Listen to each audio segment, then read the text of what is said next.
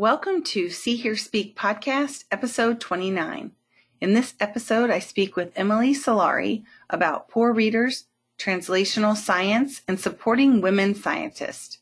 We dedicate this episode to Carol Connor, a pioneering educational scientist who always supported junior scholars, most of whom were women. We were both lucky to have known Carol. She will be greatly missed. Her legacy lives on through her impactful findings. Please check out a link to her work under this episode's resources. Thank you for listening, and don't forget to check out www.seehearspeakpodcast.com to sign up for email alerts for new episodes and content, read a transcript of this podcast, access articles and resources that we discussed, and find more information about our guests. If you like the podcast, don't forget to subscribe and leave a positive rating in Apple Podcast or wherever you are listening. Welcome to episode 29 of See Hear Speak podcast. Today I have guest Emily Solari, and I'll have Emily start by introducing herself. Hi, Tiffany. Thanks for having me. I am a professor of reading education um, at University of Virginia School of Education and Human Development. And I am in the Curriculum Instruction and Special Education Department um, but we have our own reading program within that department, and I coordinate that group right now. Awesome. And what's your background? What's your PhD and master's and undergrad in? Sure. So my background is well, my, my I'm not going to tell you what undergrad is because it's so different from what I do right now. um, I have a past life where I lived in Spain for a few years, and that was amazing. And we can have a podcast on that. Oh, that's awesome. but um, I'm my background is special education, so I was trained both my master's and my PhD year in special education. And um, my early work was really looking at um, kids who were Eng- both English language learners and were experiencing difficulties with reading, and what that sort of looked like developmentally.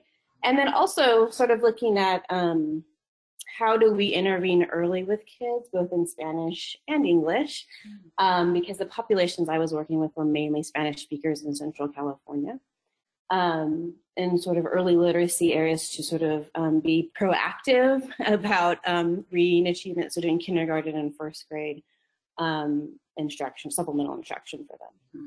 And you've been to several different states throughout your career. What has been the state, or you don't have to name the state necessarily, what have been the most beneficial policies that you think have, have most benefited children who are bilingual?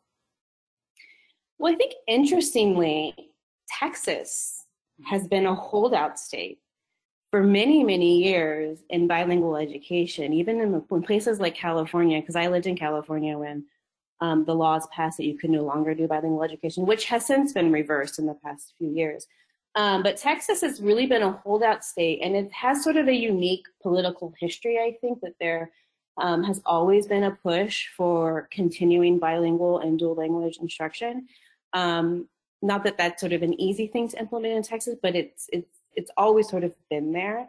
Um, and when I was in Texas, we did a lot of work in the pre-K space, um, looking at how do you do because they they would have publicly funded dual language preschool programs. Um, and we did a lot of work looking at how you can develop both Spanish and English skills for young kids as they transition from um, pre-K into kindergarten. And that's really, you've seen the most beneficial for children to have both, correct? I mean, so that's an empirical question. Mm-hmm. Just kidding. exactly. that that yeah, I mean, I think that we always want to advocate for children to be able to, if their families choose to maintain their home language and their primary language or whatever you want to call it. I think that that's a really good policy.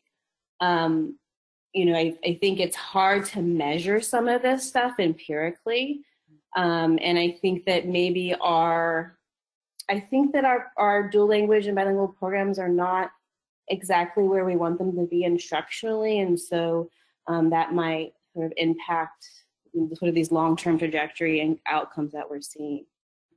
Absolutely. You have lots of work also in children with autism and high functioning autism. What are some of the major findings from that work? Right, so that's relatively new work for me. I sort of see myself as a reading researcher who I'm an interventionist at heart. So I do I do have a lot of empirical papers that sort of look at development over time. but really, I find those fascinating because I like working with statistics and working with large data sets and working with other folks who look at data maybe differently than me. But really, that's to drive intervention. And so when I got when I went to University of California Davis in 2011, I was it, it was kind of you know you're in the right place at the right time type situation. I had a colleague there, Peter Mundy, who had just received an IES grant um, where he was going to track academic development, among other things, and kids with high functioning autism over time. And I sort of worked with him and some of his students to develop the reading battery. And I had definitely benefited from that because that sort of start, launched a whole new um, research area for me. So we, so I did not have to collect that data, which was amazing. So I can't take any um, credit for that but um, he was very generous in sharing his data and sort of working through what does the data mean and what does this mean for kids with autism and is there something unique to kids with autism that makes comprehension really difficult because in our sample and other people have found that up to 60% of kids with autism have reading comprehension impairments which as you know is much bigger than the general population a much larger proportion um, and so we've been working through that. We're still sort of deep in that work. Um, there's, you know, some publications that we have now out sort of um, mapping that longitudinally and then comparing that to kids who have ADHD and comparing it to kids who are typically developing to sort of see what the differences are. And then as a my research team at UVA, um, I was fortunate enough to as I was leaving UC Davis and moving to University of Virginia, I got an IES um, postdoc grant, and um, and it moved with me to UVA, uh, training grant. So I have a group of postdocs who work in the autism space right now, really looking at um, literacy development, um, interventions with kids with autism. How can you sort of look at both comprehension development and also um, social communication and cognition development and it's in one intervention. So how can we use storybooks to um, work on both of those skills at the same time? So I have a group working on that. And then one of my postdocs is also really deep in the writing space. So working around writing kids with autism. Mm-hmm.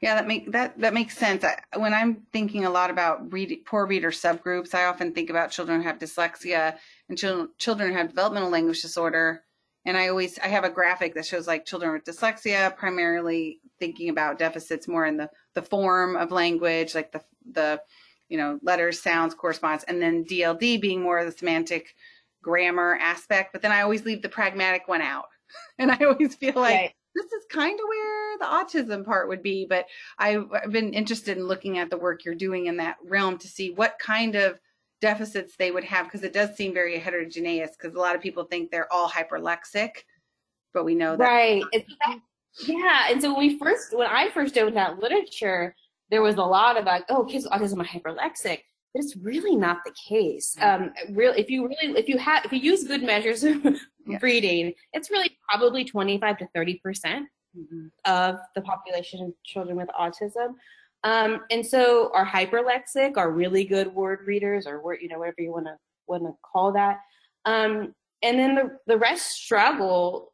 Um, a lot of times, what we, what we were seeing interestingly, which I think is potentially different from typically developing kids, but maybe not, um, was that we saw that um, even when you controlled for IQ, so comparing to a typically developing group, they were doing pretty good on word reading but then they weren't doing okay on text reading fluency. So like connected text became really hard. Um, and then comprehension, we saw even more of a deficit. So, but there is a group. It's very there's there is a group in the autism sample that does that struggles with decoding. Mm-hmm. That's it's, it's not that that doesn't exist. It does exist. Mm-hmm. Yes, yeah. When my interestingly, my first paper I did on poor reader subgroups, we called poor comprehenders hyperlexic, but they didn't have autism. And so the reviewers pushed back and said, but wait, that that's only autism. And we were like, oh, yeah, we don't want to confuse that because we actually ruled out children with autism. So we ended up calling it hyperlexic like. that was our that was our kind of medium ground. We're like, well, we'll say yeah. lexic like, but we, you know, we've since called them poor comprehenders, and then we've since called them list, specific listening deficit, or, um, you know, and then we really have now tried to be more like saying that they have language disorders, developmental language disorders. But it is kind of interesting because those kids, by definition, have good word reading and poor comprehension. So it's kind of an interesting paradox to look at those who have autism that fall into that profile versus not, and how autism might be different. Right. And I also think some of this misunderstanding about hyperlexia and autism was because first of all the samples were really small early early studies of reading autism samples very small the measures weren't great mm-hmm. and in some of them they were they're equating alphabet knowledge with word reading. Yeah. And so i actually am working on a paper right now. It's a profile analysis um, with kids who are in kindergarten and have autism. And we have a we're really lucky to have about 400 kids with autism which is sort of unheard of right? A really large sample. And um, we're seeing that if you look at the different profiles of kids there's a group that has in good phonological awareness good alphabet knowledge but then the distinction is like when they have to use it to spell mm. or read a word um, there's a lot fewer kids who sort of fit the profile where all of those things they're doing really well on. There's a group that just sort of falls off when they're asked to actually apply the skill with reading or or spelling. Mm-hmm. So that makes sense. reading or spelling. So it's kind of surface yeah. level, looking like a surface level strength, but when you dig a little deeper, have to apply it more, it doesn't yeah. hold up. Yeah, that's sort of what we're seeing, and that's all preliminary. Um, but but I think part of this is that you know it's you, as you know with every different sample of kids, there's heterogeneity in there, right? It's true for English language learners. It's true for kids with autism. It's true for kids with dyslexia. It's true true for every group of kid. And so, really digging in to sort of see what are the differences because, like I said, I'm an interventionist, and so like for me to be able to target intervention, I need to know where who are the different groups of kids and what are their intervention needs, mm-hmm. right? So. And I think probably coming from special education, I know coming from speech pathology, I say one of the strengths is diagnostics right? So we're trained to go kind of deep into what are the strengths and weaknesses of each child individually. And then I always am, you know, am in awe of classroom teachers because they have to then take that individual and then put it into a larger group, which I didn't have training on. I'm just more of a person who is observing and seeing what works in the classroom. And, you know, having to have those large group dynamics is a whole nother level. And so when you do this intervention work, how do you handle kind of the individual child within the larger group of, of classroom or and, and and even thinking about policy right. So i think like for example we're just finishing right now a, a formal is formally known as a um, goal three study for my yeah. so it's an efficacy study um, i always i um, so where we where we went into first grade classrooms and this study took place in california and texas mm-hmm. and we were basically asking the first grade teachers to become interventionists mm-hmm. because there's a across this country you know the, the resources are really different from district to, to district um, and a lot of schools especially in california they don't have reading specialists. There's not one at each school. Um, and so we wanted to, develop teachers that could one teach to their whole class so do that tier one sort of core curriculum um, but also that could identify and do intervention with the lowest 25% for, as performance on reading and that meant that they were doing small group intervention with those kids four days a week so a supplemental intervention um, and so I sort of see this as a couple of things. One is that, yeah, teachers have a really hard job because they usually have in California 25 to 30 first graders in their classroom. Um, and they are asked to meet the individual needs of each kid. Um, and some of this stuff you can teach sort of globally, right? But we also know, and, and, and some kids, not all, some kids are going to get it from that global instruction, yeah. right? But then they also have to sort of be interventionists in a, in a weird way, quote unquote interventionists, because they have to be able to figure out who are the kids that are really struggling and why are they struggling and how do I target that skill. So we taught, we trained them and developed them to do both um, supplemental intervention on word level skills, so phonics and decoding, and also comprehension. So we were targeting both groups of kids. And I, you know, after we had we had had a goal two, so development grant to develop the curriculum. Um, and after we sort of ran that study, I realized like this is actually like a year long professional development for these teachers. Yeah. Because we get them and they're sort of like they don't know what's they don't know what we're going to teach them and there we sort of give them all this content and then we give them materials and we ask them to go and provide them mentoring and coaching the whole time um, but over the course of the year it becomes clear to them like oh okay like my job is to teach to the whole class but also that i have to sort of figure out what's going on within the education and of course they know that before but we're but we're sort of giving the the tools to do it right that makes you're sense. operationalizing it for them too. You know, you're creating it within the context of their job um, and how to do. Yeah, and I think I think it also speaks to, you know, we say this all the time, but you know, so many teachers receive one day of professional development about reading, and then they're asked to go do it. And that's impossible. I mean, that's not going to happen. You're not going to change teacher practice with one day of professional development, right? And I think we all know that. But you know, if you work, you, it, the resources required to really change practice in classrooms, there, it's a lot. Yes. And we, we were there, you know, every week with coaches and mentors and they could always reach out to us. And so you have, it's an investment. I think you have to be willing to make that investment. Yep. Yeah, that's right. And you have a, you have a upcoming op-ed coming out. I'd love you to tell the listeners about it and how it's related to similar work that you've done and what it speaks to in terms of the science of reading. Sure, this is breaking news. I'm just kidding. I know. I haven't. Yeah, it, it'll, hopefully by the time this comes out, it'll be out, and I'll have it right on the website. Right. right. Um, so I think I've over the last three to three to five years, I've sort of come to this realization that like I love the research that I do. I love engaging with teachers. I love engaging with parents. I love engaging with administrators. But, and I will continue to do that work. Like, and, but we can, you and I can keep doing RCTs and keep doing RCTs and keep doing RCTs, and we will never see a change at scale. Yeah. Right. And so I've been thinking really like, what are the levers that we have to push on sort of simultaneously in order to get um, reading ch- achievement change. And I, I really hesitate to say reading achievement because like I don't, I'm not necessarily someone who really buys into the NAEP scores as the end all be all, right?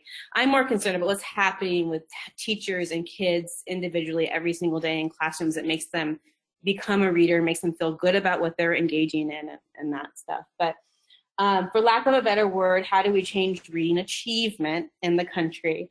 Um, and so I think we all know that it's an oversimplification to say that we just need to train all early grade teachers in phonics and decoding, and then this will change. Like, like that's like right, that's important, but there's so many other levers we have to push on, including teacher training in the university setting, um, state level adoptions of curricula and screening assessments, um, how we evaluate our teachers in the classroom. Um, there's so many things that has to sort of be pushed on at once. And so that's basically what the op-ed's about. yeah. Like we can't ignore, we can't ignore all this other stuff and think we're going to, there's no silver bullet here, right? Everything has to change at once. Mm. Yeah, I think that's really important. And you and I both work with our local state departments of education. So we have kind of a sense of the broader, that's probably some of the most rewarding work that I do is being able to communicate at that broader level. But also it makes me realize the, I mean, we have our little slice of the pie that we are contributing to. Even if we're doing a large randomized control trial, it doesn't, you know, it's still tackling a specific research question. When I work with these state Department of Educations, I do see the complexities, but I also feel pretty hopeful about some of the changes that can be made at a broader level. Right. I think that's exactly right. I think you, I'm like, I'm not going to stop doing the RCTs. Like, that's a fun part of my job. And that informs the science. And it's really, really important to inform the science, right?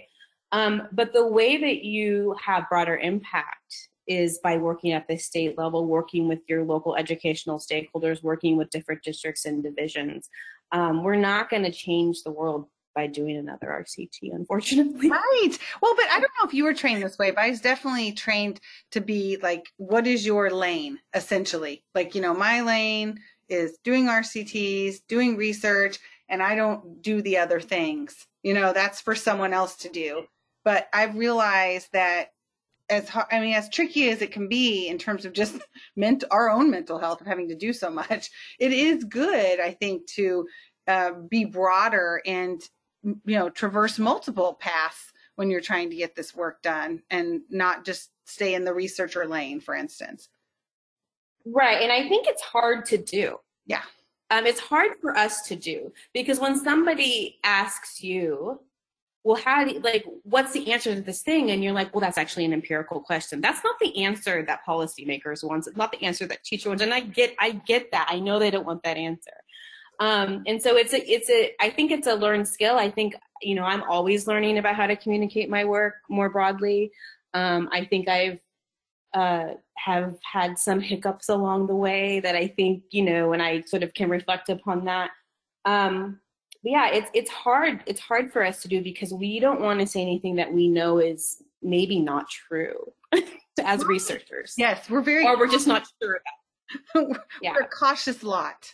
you know, we're we're right. very choosing our words carefully, and I think that's a good thing. But also at times it can. Sometimes I'll I almost feel like I'm more comfortable with caveats than I am with just stating pure fact. And it's like if someone states a fact, I have to think for a moment, like, is that true in every facet?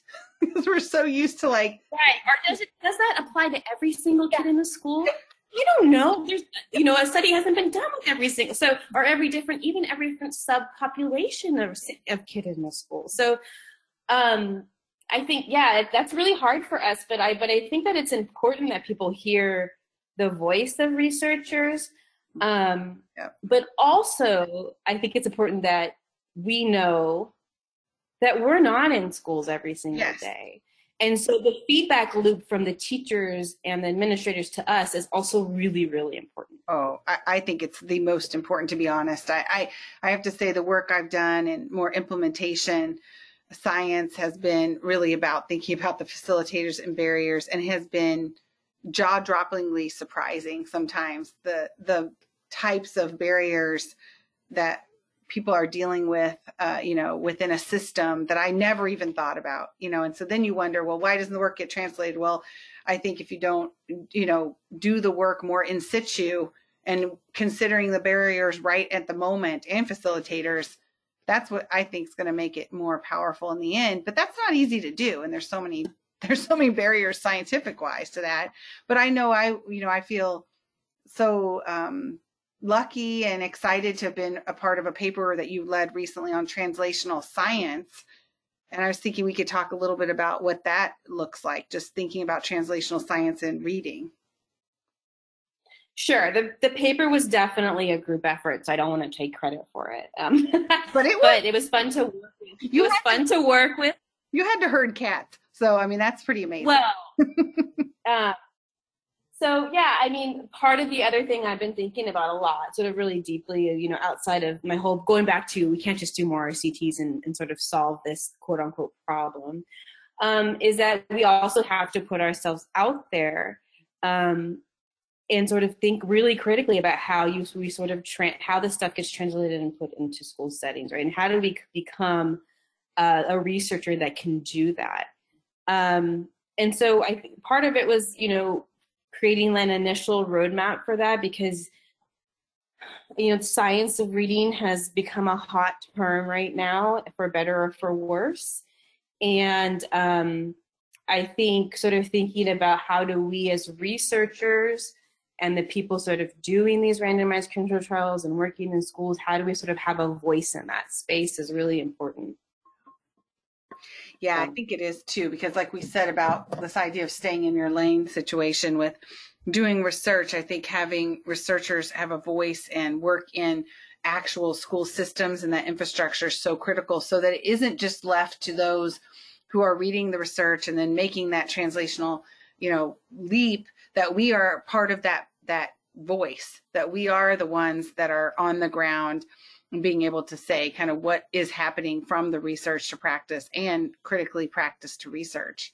I do have to tell a funny story about that paper though. I don't know if I, I, I probably, I know I'm going to have Yaakov Petscher on the, the podcast at some point, but something kind of funny about that paper. I'm so passionate like you are about translational science implementation and and thinking about getting research into policy and practice. So I was um, at a school actually doing an after school program, and I got a text from someone that said, "Hey, uh, would you like to be a part of a paper on translational science and science of reading?" And I said yes, but I didn't know who the text was from. I, I don't care who it is. I just don't even care. I, yes, I do. So then, like, probably an hour later, I was like, well, I probably should ask who that was from because that probably makes a difference. You know, I'm sure I figured I'll get an email about it, but I wrote and said, by the way, who's this text from? And it was from Yako. I thought that was pretty funny that I would say yes without knowing. I'm like, well, you, you had me at translational science. So the topic sounds amazing. Sure, all right about that. Oh, that's, that's funny. yeah, so you can kind of tell where your where your passions are when you're like, uh, just say yes to some random text about a paper. But I thought that paper. well, that's how I got brought into it too. Of course, I knew who the text was from, but he's like, you're like, because he and I talk about this stuff a lot about like, okay, we're at this point in our career where, yes. like, we can take a pause and sort of think what the next step is, and so we've talked about this idea of how do we move this move this stuff a little bit quicker and is that is a burden on us to be a little bit more vulnerable and put ourselves out there yeah. i think the answer is yes mm-hmm. um and so we were texting back and forth and then he's like i just i'm going to call you like let's just talk about this and i was like well what if it's a roadmap and he's like yes that's it it was it's pretty so that's how I'm actually very excited for it to get out there, and and I know right now on Twitter some of the things that's circulating. One of the things is the the graphic about it. What does a translational scientist look like, and what does a team look mm-hmm. like? And it does tell, you know, it is kind of daunting when you look at all of the different skills you have to amass to be a translational scientist. Right. I think the important part there is that you don't have to ha- do all of that. Like if you have a good team, you uh, you know you sort of play off people's strengths right um, and that's actually really exciting for me because I think the the best work that we do is when we're working with kid people, not kid, kids, kids too, but people who are uh, maybe adults who act like children, uh, people who are outside of our disciplines or areas of expertise. Um, because you think about reading in a way that I don't, and I think about reading in probably a way you don't, just be, just simply because of our training, yeah. right? Yeah. And so I think working with people from different areas is really, really important when you're thinking about such a big topic like reading. Yeah, absolutely. And, you know, I'll, I'll go back to something, you know, you said about, you know, we, we're in that stage of our career now, you said, you and Yako said. And mm-hmm. that I think is a nice transition to bring up an organization you've been, I think you started maybe with a group, but the Power organization. So I'd love for you to tell a bit about Power and what is the goal of it? Why'd you start it? And what are some of the, the writings that have come out of power and outcomes? Sure. So I think so. It's probably important to hear how it started. Mm-hmm. Yeah. so I think it was a group of six of us, and we were at actually the IES conference, PI, com- the IES PI conference. I want to say in 2015 and it was we were out to dinner it was a group of women women that most of i'm close to but i didn't know everyone at the table and we kind of sat there we were just sort of like okay we were you know chatting for a couple of probably a couple of hours and and like some of this stuff started coming up that was frustrating to all of us and we all realized that we there were similar themes and for folks in educational science like okay, so we did the thing we were supposed to do. We're at the IES PI meeting. We quote unquote are successful, right? But there's still all this stuff, under the surface stuff that's happening in interactions with men at our institutions and uh, and and more broadly in like professional organizations. Mm-hmm. Um, and so that was our first thing. Okay, that's annoying. Like we we we thought we were we followed the rules. We did what we were supposed to do. We're here at the IES PI meeting. There's all this stuff under the surface that's so frustrating us. And also we realized we actually sat at the table and we're like, and who are the women that are good mentors to us mm-hmm. In this space? Mm-hmm. And we realized that we um, could not name that many. And at this point, we're all like mid career, early in mid career. Mm-hmm. And so we sort of were like, okay, so like this is problematic. And we don't want the folks coming up behind us, especially the women coming behind us, to have the same experience. Mm-hmm. So we're going to start this organization and we're going to see what happens. so that's how Powers. Um, and it, it's uh, providing opportunities for women in educational research, and really, it's um, educational and human development research is sort of our our lane, I guess, if you want to say that. So women in that space and supporters supporters of women in that space. Um, and, and the other thing, you know, I had I had been spending some time before that meeting just randomly looking at, you know, it's something like, and I'm sure this is true. This may be true in speech as well.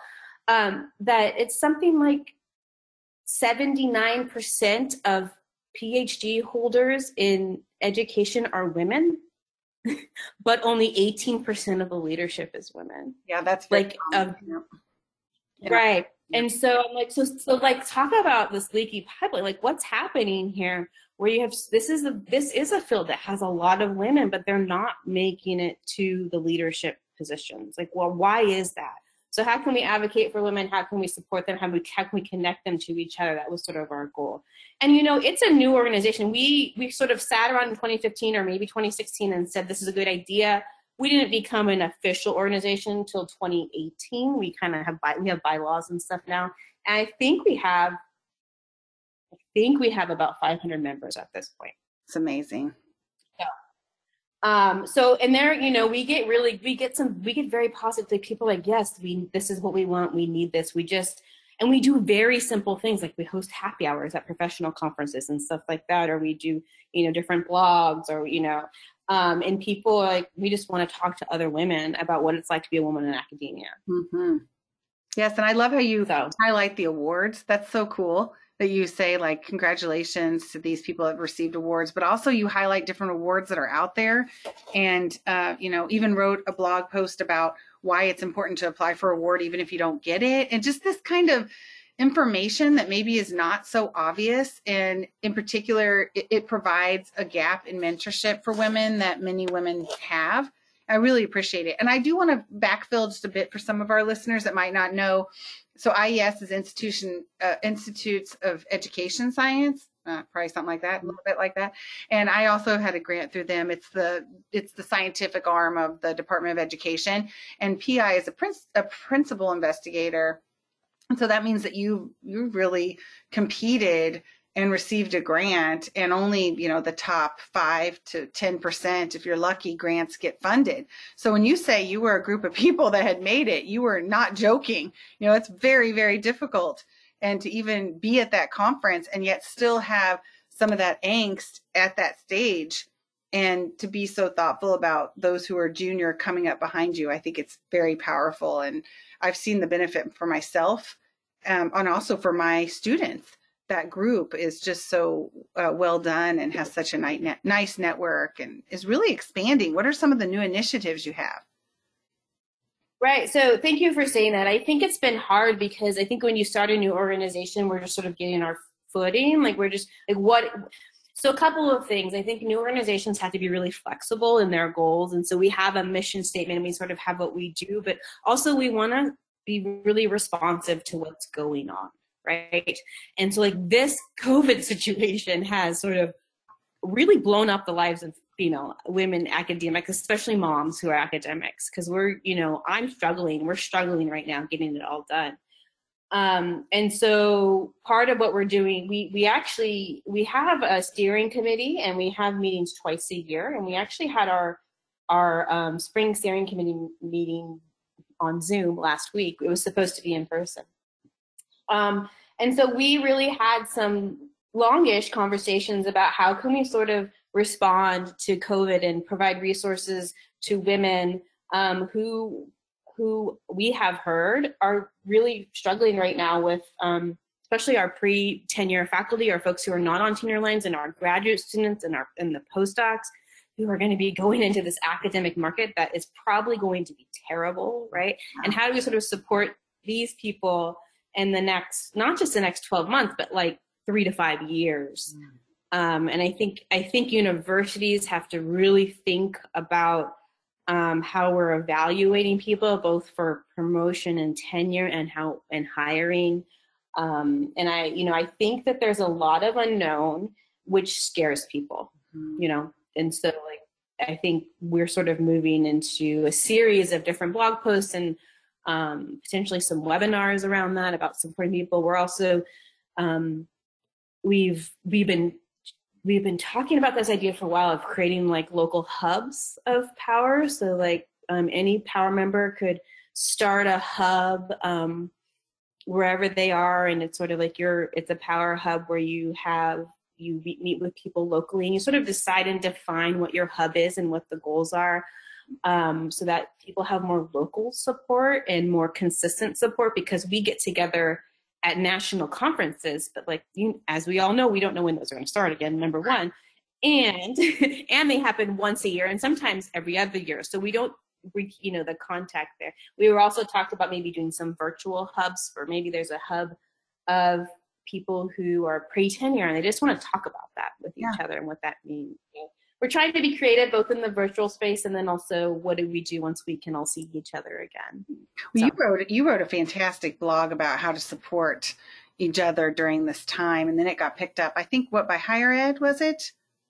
Uh, in, yeah, Inside Higher Ed. Inside Higher yeah. Ed. Can you tell us about? You had such concrete steps, and you know, and could you tell us a little bit? I know you're kind of talking about that now, but can you tell us exactly some of those concrete steps you said would be very helpful in this time? Well, I wrote that in a fit of anger, just so we're clear. yeah, I, I, know that. I, I, know the yeah. backstory a little bit. I'd love to have you tell the listener. Right. So uh, I had a hard day. I think it was about two weeks into this everyone at home situation. I had heard from a couple of my close friends who um, were struggling and have young kids at home, just like I do. Um, and feeling like, you know, it's also, it's, it's actually really hard to expect expect us to do all this stuff right now. And also, um, you know, I think humans have short memory. Like we don't we don't remember things two and three and four years down the road. Um, and so I just I was thinking like, how do I put something on paper that like so yeah, people this is like a pretty desperate situation for a lot of people for a lot of different reasons right now. Um, and how do we sort of talk about how we can advocate for folks and, and connect them and support them moving not just right now but moving forward? Um, so and also i had heard from some of my close colleagues about um, feeling pressured to be productive. And i just that's just so counterintuitive right now for me like to like i like to pressure especially our junior colleagues to be productive right now. Mm. um, i think is really that was a really really hard thing for me to hear. And so i kind of wanted to caution folks um, around that. Yeah i've definitely heard similar things like well now we don't have as many meetings so you should be writing more papers or i expect to see more grants in. And um, you know I, I was talking to a colleague and said something basically said something like do you have anyone that has children at home right now on that committee to inform right you know these decisions because I do think that it can be the case that the a lot of administrators are in an age and stage where they don't have children at home and can sometimes lose sight of that. And actually, the administrators I've had who are most sensitive to it um, are not only empathetic people who would think about different situations, but they also have their own children are in that situation. So it's they're not the age to have young children at home, but their children, so it's basically their grandchildren are home with their children and they hear from them. And so they have some right. a little bit more firsthand um, and uh, secondhand, but still some experiences to draw from. But people who forget about what that looks like, or, you know, I think you could think, I personally have felt that daycare, I have never, ever, um, you know, taken that for granted at all as a woman, working woman, right? As just feeling so grateful for daycare and having that time. But now we don't even have that option. Like, not even, it's not even like, oh, just solve the problem, you know, hire a nanny, get some family support. All those things are off the table. Right. And actually, I, I, you know, I don't think that all of these people had bad intent, right? They were like trying, like the silver lining is there's no meetings, you can all be more productive. And you say that to someone who's home with three kids, Yes. and they're really like that's a joke. Yeah. I can't be more productive right now. I've never been more exhausted and possibly, I don't know. I mean, I, uh, you know, I, I think it's an interesting paradox. I've never worked harder and been least productive in my entire Right. career. Right. I also feel like all I do is pick up after people. Oh, the thing. Oh, yes. Oh, my goodness. Yes. It is just, it's relentless. That's been the word my husband and I use. Relentless. It's never Right. ending. you know? and it's, it's and, it, and I do realize the place of privilege I come from. Uh, and, you know, there are so many things that I'm thankful for, but it doesn't negate that we all have our own issues that we're dealing with here, and that having young children in the home, as I do too, like you, three boys, that you know, it's it's hard. Right. Right. And so I think just sort of I had you know, I was just like this we can't do this anymore to each other.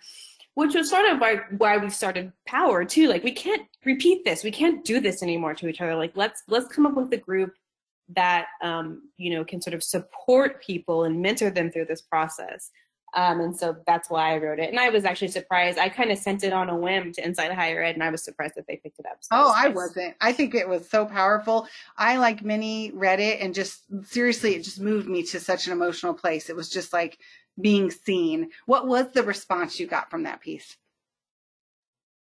I got a, a I got a, a bigger response than I ever thought that I would. um, I actually got a few emails from some administrative folks at different universities thanking me and telling me how it had sort of shifted their um, I don't know, not policies, but like their thought process on how to support junior faculty, which which was which was the intent. So that's good.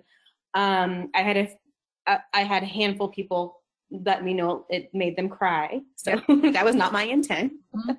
um, but yeah, I think you know I, I was sort of I'm a, been a little bit overwhelmed by the response because you know you write these things you just don't know where they're gonna go, and so Mhm. um, yeah. So Well, I for one thank you for writing it. I think it was it, it was very powerful, and what you said is so true to keep in mind. These it, this feeling of of you know maybe not being seen or feeling pressure to be more productive does not come from a bad place from people. It just comes from a place of not really fully understanding uh, what's happening in that person's home. You know, so it was nice to be seen and to have concrete ways to actually make a difference and a change.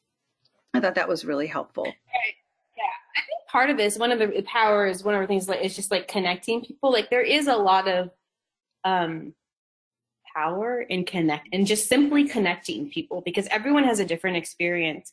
And um, as women in academia, we all have different experiences. And I think sort of talking to different people about what work, what has worked for them and what has not can be really, really powerful. People want to be heard. They want to be seen. Mhm. Um, and so that has been something that's been really interesting to me about about about the organization. I am I myself kind of, when I reflect back on my early career, I was constantly looking for role models and it would be this almost this game I would play where I would see someone they seem to be doing great. I'd be like, "Oh," and then I hear, "Oh, they have kids. Oh, I want to hear more about them." And all it almost seemed like inevitably it would let me down because they would be like, "Oh yeah, well I had kids after I got tenure." Or, "Oh, I did this different Right. path." Like I was always looking for someone on a similar path, but I realized Right. luckily pretty early on that that was kind of fruitless to look for someone who was just on your path, but to realize you have your own path, but you can still have a lot of camaraderie around, you know, what it's like to be an ap- academic mother, but yet you can still have a unique path. But it seems like power is that structure that's providing, you know, less of the searching and more of like, okay, you found your group and now you can make those connections. Yeah. No do where we'll go from here. We, um, like I said, we're we're super new. I'm hoping that it, it lives on, but we will see. I think that there's been a so far there's been a really good response. Yeah, I'm excited to share it with the podcast listeners and put it in the resources, turn people on to um, you know this this area. But I'm going to be mindful of our time. Right. Sure, I ask you these final two questions I ask every guest. So, um, first question: What are you working on now that you're most excited about? Well, here's more breaking news. I haven't talked about this publicly. I just got another a new I a new IES grant. Oh, congratulations! Um, That's and great. you, I I I got the award notice yesterday. Oh my, oh, well, that's So, um, yeah. So ba- it's a replication study. So the Institute of Educational Science put put out this call for reading replication studies, which I think is so important Hmm. because um, we talk a lot about the science of reading, but um, you know there is a science of reading. It's um, but we we don't have a ton of studies, sort of, and and importantly, replication studies looking at the instructional components in authentic school classrooms, right? So it's a replication study that will take place in Virginia, California, and Texas. It has three different sites. It's going to be a, a, a big project. It's a little bit daunting right now. Um, but we're excited about that. And luckily, somehow we we were um, smart, or I don't know what we were, but we the entire first year of the grant is just planning. So we're not going to be in schools next year. so we'll be in schools involved. You're Yeah, you're involved in 2021. thinking your past self right now. right. So it's a replication study with um, kids, with first graders who are struggling to learn how to read or having difficulty learning how to read, um, with a specific look at kids who are also second English language learners, second language learners, dual language learners. Um, yeah, all the different terms. So that's what we're sort of looking at. Oh, that's fantastic. Will you do it in Virginia? Yeah, so it'll have three. Yeah, we'll have. I hope we'll have sites in Virginia, but we'll also have sites in California and Texas. Oh, fantastic. Do you have collaborators on that grant? Yes. So I have um I have two other folks at UVA. I have and then I have um well, I have one collaborator in Texas and then I have another one in California. Oh, that's great. So- oh, that's that's really good news, and we definitely need those kinds of studies. And then you're going to going to be doing them in the current situation too. So that'll be, you know, ho- who knows what will happen in a year from now? We'll have to see. It's Right. Right. So it's Doris Baker in Texas and then Cara Richards-Tutor in California. So that's awesome. That's great. Well, congratulations, and I'll be looking towards another podcast in the future to talk about those results. That's great. Yeah. So, what is your favorite book from childhood or now? Right. So that's a hard question. Uh, so I I don't actually remember having a favorite book, but I do remember getting in trouble in elementary school for completely ignoring my sixth grade teacher and just reading the whole day.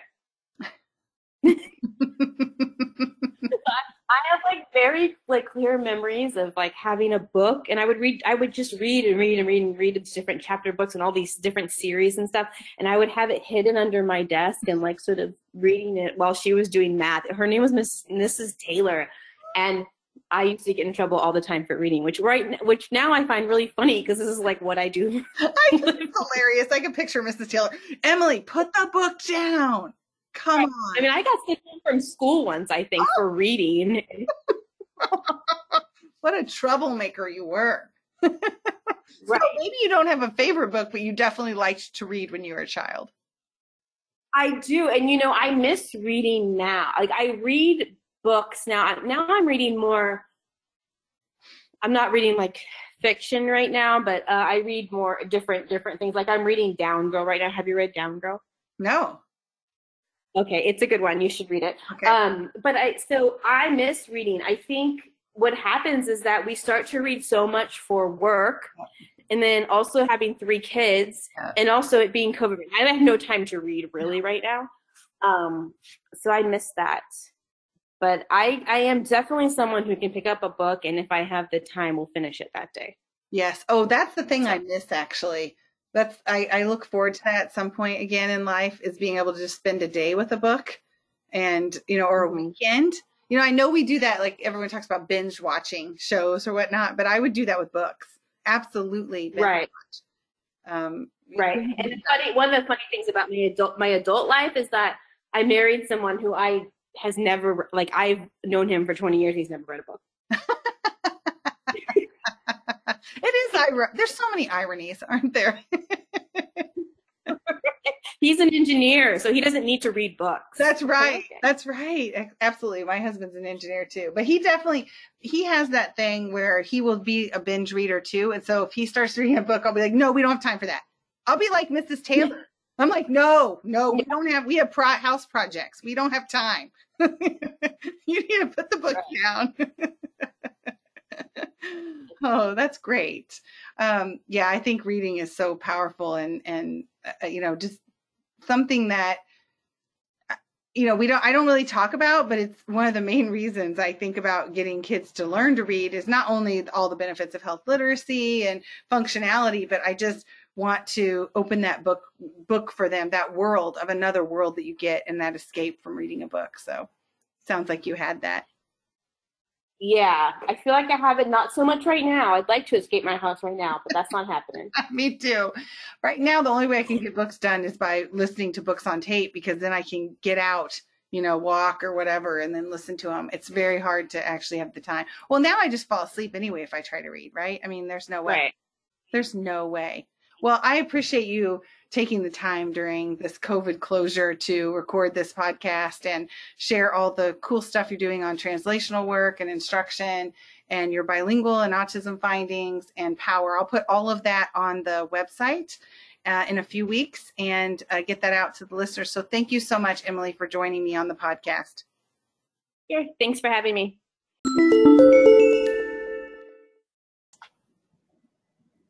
Check out www.seehearspeakpodcast.com for helpful resources associated with this podcast, including, for example, the podcast transcript, research articles, and speaker bios.